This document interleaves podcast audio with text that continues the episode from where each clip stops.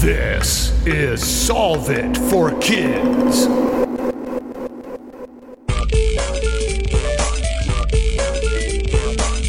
Hello, my amazing and curious friends. My name is Jennifer, the Dean of all things STEM and STEAM, and this is Solve It for Kids, the podcast that gives kids and families a peek inside the real world of scientists, engineers, and experts as they solve problems in their jobs using creativity, cooperation, and critical thinking. And now, please welcome to the show my podcast partner, Galactic Space Geek, Jeff Gagne. Hello, Jennifer, and hello, listeners. Some topics in space and science hit every single body. And this is going to be one of those topics for the next little while. I completely agree. What problem are we solving today? How can you prepare for the total solar eclipse? How can you prepare for the total solar eclipse?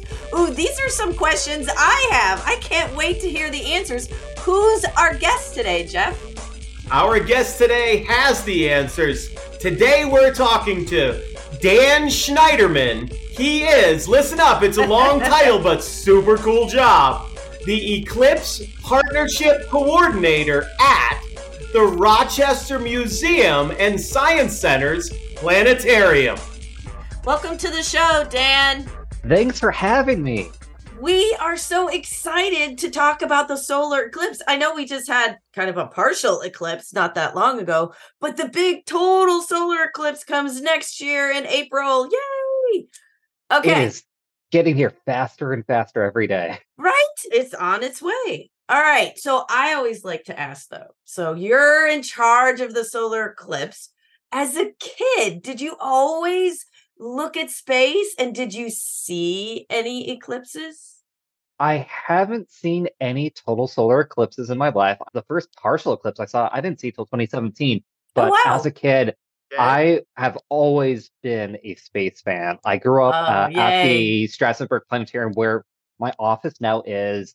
Oh, that's Uh, cool. Always, I went stargazing as a kid a lot. I w- very, very clearly remember as a kid going out to my grandparents who were in a bit more of a rural area Uh-huh. and just like being able to spot like four planets in one night along with the International Space Station. And like Wow. that stands out in my mind as one of my That's a- favorite memories. That's a pretty good space night. Yeah, I think. Absolutely, that's a good space night. So, as you were growing up and you were always a space fan, you remember that one night. Was there something, because we're going to link you right back to where you work now? Do you have a special memory from being a child at the museum that you now work at? I don't think I have any specific memory because I grew up going here a lot. Ah, that's Oh, So I went to camp here. Yeah. My family was here, you know, at least once or twice a month. I went on okay. dates with my now wife at the planetarium. Oh, that's nice. I would do Uh, Which- that. Yeah. on a weird thing, we haven't figured this out, but we might have gone to camp here at the exact same time, Oh, that's funny. Which is just weird. Like, Yes, Almost- the almost stars are aligning. There you go. Yeah. So, how did you get from as a kid, you know, going to the space museum to working at the space museum? Did you volunteer as a kid or anything like that? I didn't volunteer as a kid. I originally started going, uh, getting into science and STEM-based events and STEAM-based events at the end of high school. As I got into first robotics, I started helping Oh, out yeah. with our off-season competitions, doing Cool. outreach. Yeah. got into more in college, helping run events. And then after college, I helped co-start the Maker Faire here in Rochester. And then Oh, wow. kind of led down this whole rabbit hole of running Steam-based events all across Rochester, all across New York State. wow. Uh, even as far as like starting a STEM area at the state fair, uh, Oh, bringing hands-on science activities to other festivals, and then just ended up volunteering with the museum more and more. That's fantastic. cool. Yeah. Okay, before we jump directly into the eclipse, what you were just talking about, we started with the fact that you're a super space fan. You're now working all the eclipse all the time until that happens. But working backwards, you did lots of STEM. You were doing first robotics. You helped found the Maker Faire. Those are all different areas in the STEM and STEAM worlds. Can you talk a little bit about how sort of all of us in the STEM and STEAM worlds love the overlap between all of our areas. You don't have to find another Eclipse or Space Geek. If you're a robotics person, you don't have to find another robotics geek. All of the areas of STEM just kind of intermingle with each other. It's one of those funny things of you don't realize how much everything overlaps. It's like I think about music and math and how interconnected Right. they are. Yes, exactly. I love playing with lenses and Mhm. humor. I mix a lot of science and humor personally. Okay. You uh, should, doing- right? It makes it more fun. yeah. yeah. I've done this thing called a big face box where you take a Fresnel lens and as you put it up to your face, your face just becomes huge looking and getting to talk that. about optics at like a state fair with those. All you do is get is people laughing, you get people That's learning. I- fantastic. whenever you mix the two, it's so much fun. Oh, That's terrific. absolutely. Absolutely. Okay. So now the big question, because I want to get to this so we can talk about the solar eclipse, is how do we prepare for it? But maybe we should answer the question because maybe everybody doesn't know what is a total eclipse first? So a total solar eclipse is when the moon passes directly in front of the sun and completely obscures the sun's disk. Wow. And how long does this last? And does this happen It's- during the day so we can see it? It happens during the day. It only lasts a few minutes. The longest any total solar eclipse can ever be is about seven and a half minutes long. Wow. Uh, this is just due to the distance between the sun, the moon, and the earth, and Right. how we all relate to each other and our positions against each other. We're even lucky enough to get total solar eclipses because the math just works out that while the sun is 400 times larger, the moon is 400 times closer to us. So, from our perspective on Ah. Earth, they are about the exact same size. Wow. Which they in real life clearly are not. Very much so. So that gives us a beginning lesson on perspective. right. just because things appear to be the same size doesn't mean they are. But when you say the moon is going to cover the entire disk of the sun, how come we can still see light when that happens? that is the sun's outer atmosphere or the corona. So you still have all this light coming out around the edges. And actually, one of my favorite things to look for right as we're entering a total solar eclipse and right at the very end is because the moon is not a perfectly smooth sphere. There's Right. craters, there's Yeah. ridges. You can see a little bit of light escaping through those in the last couple seconds before you enter totality Wow. when the sun's disk is completely blocked, and it's called Baily's beads. It's this little bit of light dancing along the edges. oh my gosh. That's That so is something cool to look for. So, can you tell us kind of? We know that there are specific rules for how you look at an eclipse. Can you kind of go through those steps for our listeners? Yes.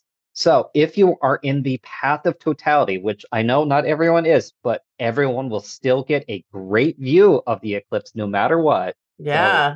You should still go outside on April 8th, 2024. And you are going to need a pair of eclipse glasses if you want to look directly at the sun. Okay. These are not sunglasses, but something so much more powerful. These block out just about every bit of light outside except the sun. So if you were to put these on, you are basically almost putting on a blindfold, but the only thing you can see is the sun. You know, I used those for the total or the partial eclipse a few months ago in October. And I think that was the first time I ever had a real pair of glasses because I've done the whole pinhole thing, which I'm sure we're going to talk about before. And I put them on and I did not realize that they were like blackout. And I was like, I see nothing. And my son was who's used them was like, Yes, mom, you have to look at the sun. That's the whole point of them. You can only see the sun.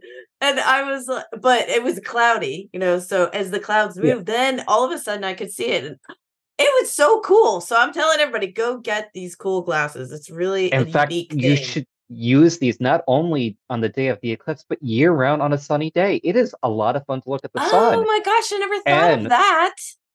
One of my favorite things to do is go out around sunset when you can see both the sun and the moon. So you have to get the right days when the moon is fully out. And you can go back and forth between looking through the glasses at the sun and looking over at the moon when you take the glasses off and see how close in size they are. Wow, I'll have to try So you can do that year round. That sounds fun. I'm going to do that. I'm going to do that next time. That is very cool.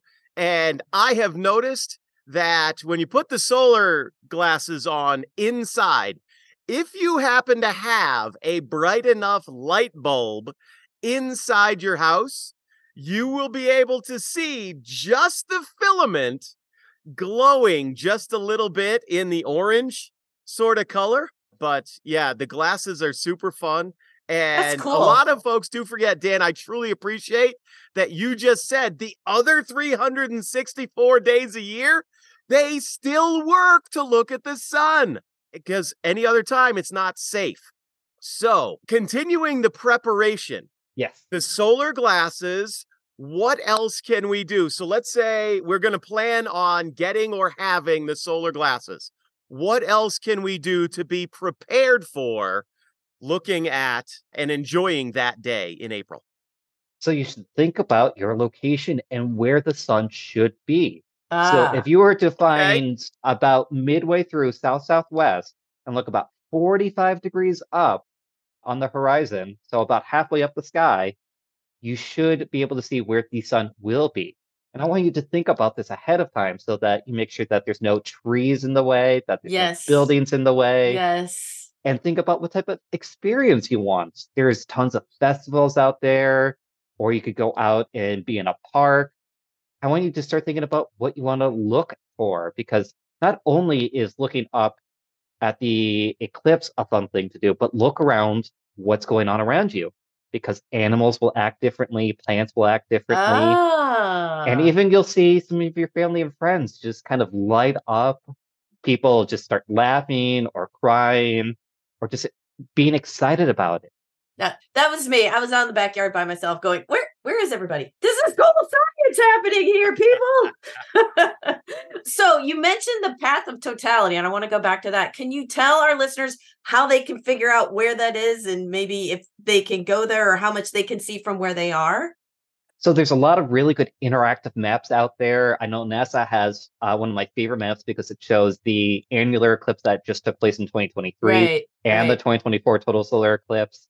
The interactive map I use the most is timeanddate.com, where you can actually click Okay. on where you live and Okay. see the timing of the eclipse. You can see how much of it that you're going to see, and it has lots of fun historical facts as well. Oh, that's really cool. So you guys are going to be in the path of totality. So that means you're going to see it all, right? The whole We're thing. seeing the whole thing. We're seeing from all the partial phases, totality, and all the phases, partial phases at the end. Oh, that's fantastic. Okay. So Jen just mentioned that you guys in Rochester are right in that path of totality.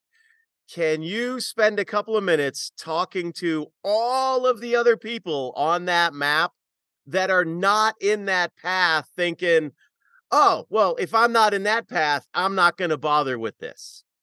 So I was actually in this position back in 2017 where I didn't get to travel to the path of totality, But- I still got to see 70% of the sun covered back in 2017 during the That's last big total solar eclipse yeah, in the US. that's cool. You are still going to want to go outside. You're still going to want to put on the glasses because it is still a very unusual sight to see a good chunk of the sun just be covered. For some people, it's almost going to look like imagine a giant bright cookie with a almost cartoonish bite taken out of it. I love I that. like it. Yeah. Yeah, that's exciting. So, can you tell us a little bit about what you guys are doing at the Rochester Museum and Science Center? Because you mentioned a bunch of festivals. So, give us an idea of what's going to be going on where you are. So we'll be running a festival that covers a multiple couple days, Rock the Eclipse. We're gonna oh, have Oh, wow. speakers, we're gonna have music, performers, we're gonna have some of the historic tales about the eclipse because every culture has some relationship to eclipses. There's a lot of history involved. We're going to have tons of hands on demos. One of the things that we started a trend of for uh, 2024 is how we commissioned giant pairs of working eclipse glasses. Uh, we were inspired by the Adler Planetarium back in 2017, and we said, yeah. let's take it up a notch. So we have five pairs of six foot wide eclipse glasses. Uh, actually, one of those pairs is eight foot wide. Oh and my you can actually look at the sun through these things. Holy cow, those are big. fantastic. Yeah. So this has been a lot of fun. We've been traveling with them all summer and just having people look at the sun through these giant glasses. Oh, that sounds. Yeah, we might have to go up there and see through those, Jeff. What do you think? Definitely. that I sounds totally, fun. I totally want a selfie, but I don't think my arm is long enough, so I'll have to have somebody else hold that camera. Oh, we we have people who can help out with There that. There you go. There you go. We've Excellent. we've also been playing with the scale of the sun, the sun, the moon, and the earth. So, like Mhm. as I mentioned, the relationship between all of them. So we have several ten foot inflatable suns, and we figured out how Cool. big the Earth and Moon would be against them. So the Earth is only about an inch in diameter, and the Moon is a quarter of an inch. Whoa.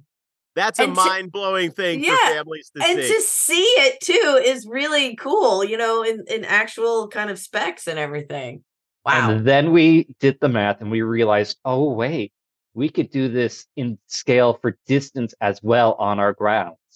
So we have one straight path across our grounds, which is 1,074 feet, wow. which is Nice. what it would be at that scale. oh, this sounds really fun. We're going to have to When- visit up there. Yeah. There are some fun things that you can do with math when you apply it to the right thing. Absolutely. Math is fun. Math is really Very fun. true. Yes. Jennifer had already mentioned it earlier. Beyond the glasses, can you get into that pinhole camera? And maybe not necessarily how to make a whole one, but the effect, why that works, and Yeah. why it works when light goes through, say, the leaves on trees on an eclipse day.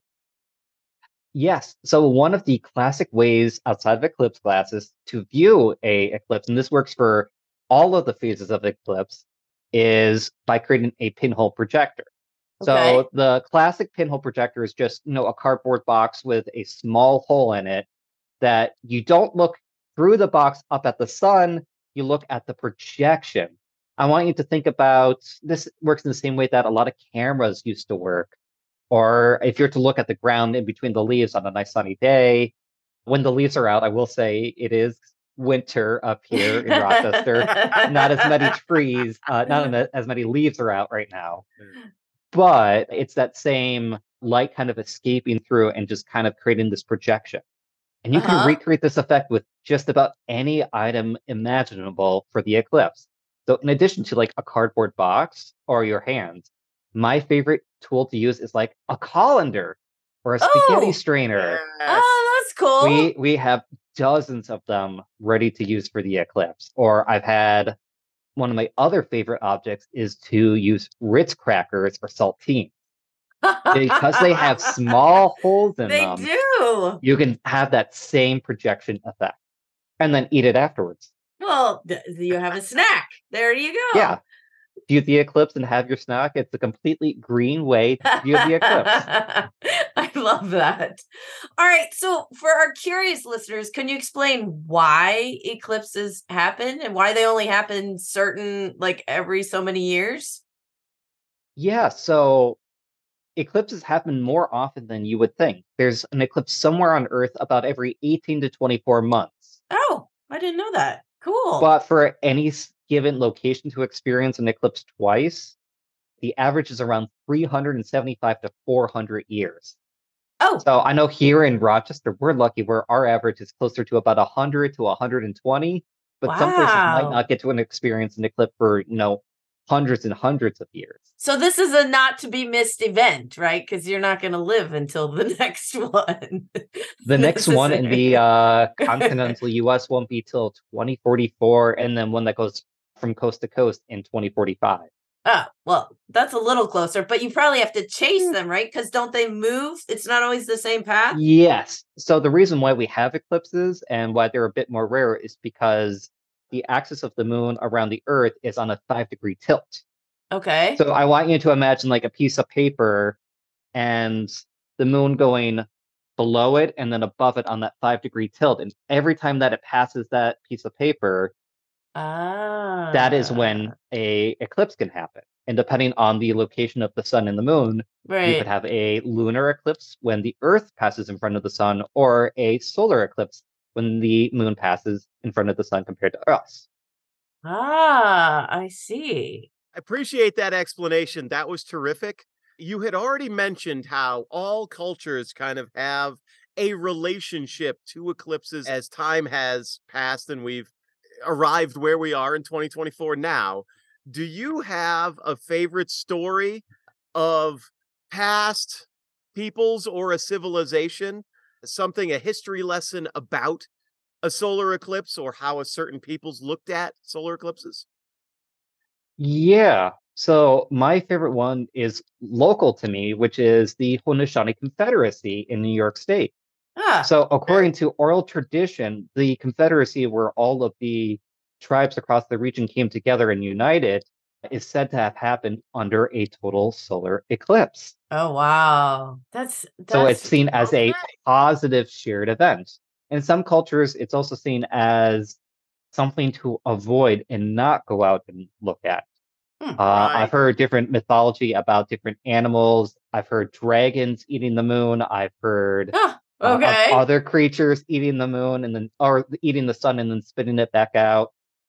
There's uh, you can find it across pop culture as well. Uh, I think of a Connecticut Yankee in King Arthur's Court, or some people might remember the TV show Avatar: The Last Airbender, where it was a whole plot point yes. uh, in the in the show. It's everywhere. Yeah. I mean, it's such a big also kind of thing that brings everybody together in, you know, across the country because there's so many different places that are observing it. There's libraries because I know there's libraries where I live that are going to be doing they did stuff for the annular eclipse and they were already planning for the total eclipse. Just like you even though it's a couple months away, everybody's looking at that. But can you talk to us a little bit about the weather? What do you do if you find out that your day is not going to be great? Because that's what happened to me in the total eclipse in 2017. I was all ready, and in comes, I live in Florida, in comes this big old rain cloud. I mean, you didn't even see the sky get darker because it was already dark. It was very depressing. So, what do you do if you see you're going to have cloudy skies? So this is funny enough. Probably one of my most asked questions being in uh, upstate New York Right? in April. We're known for snow around that time of year. It could Oh my be a little bit earlier, it could be a little bit later. we'll see. We have a 51% chance of sun in the greater Rochester region.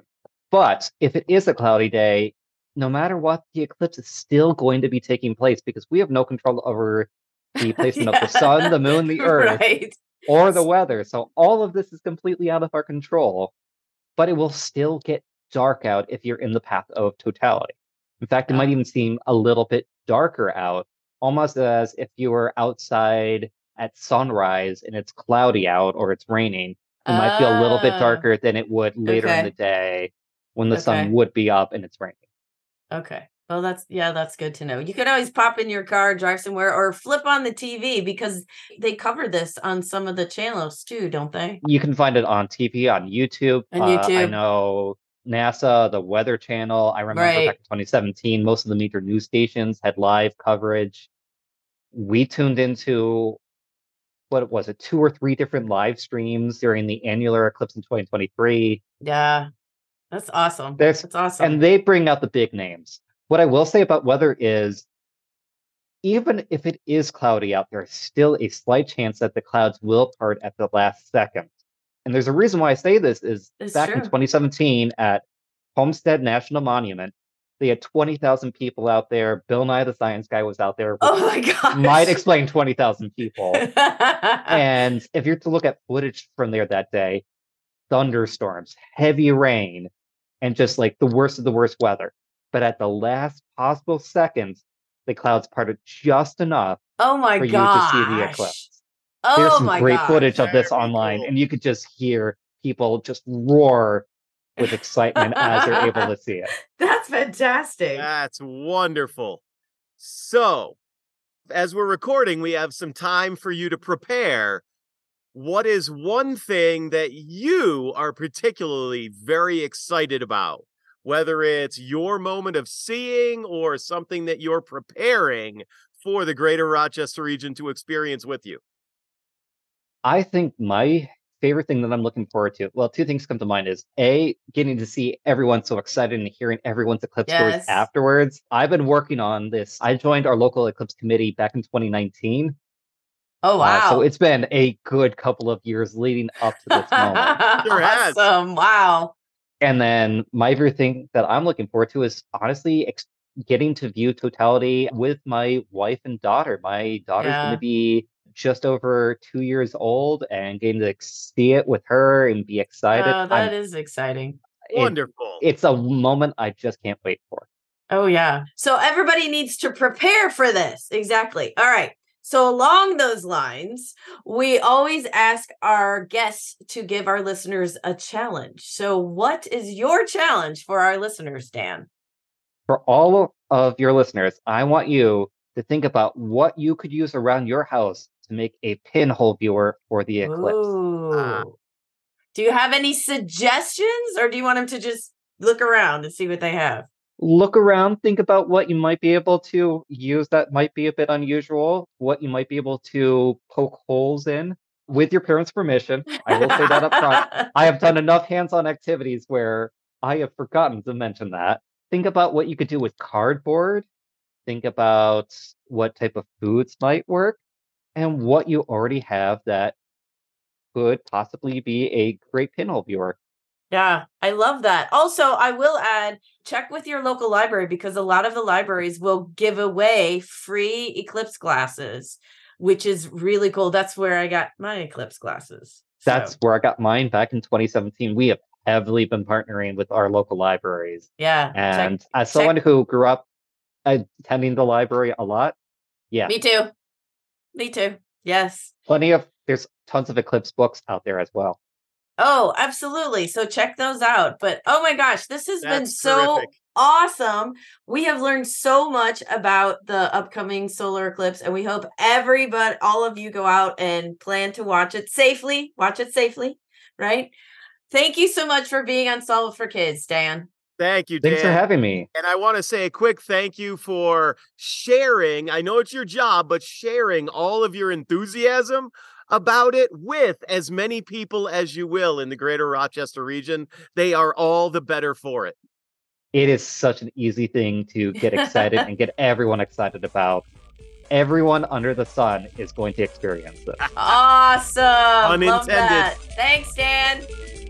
Yes, this is absolutely the conversation we needed to have so we can all be prepared to enjoy the eclipse happening, the total solar eclipse happening, and enjoy it safely.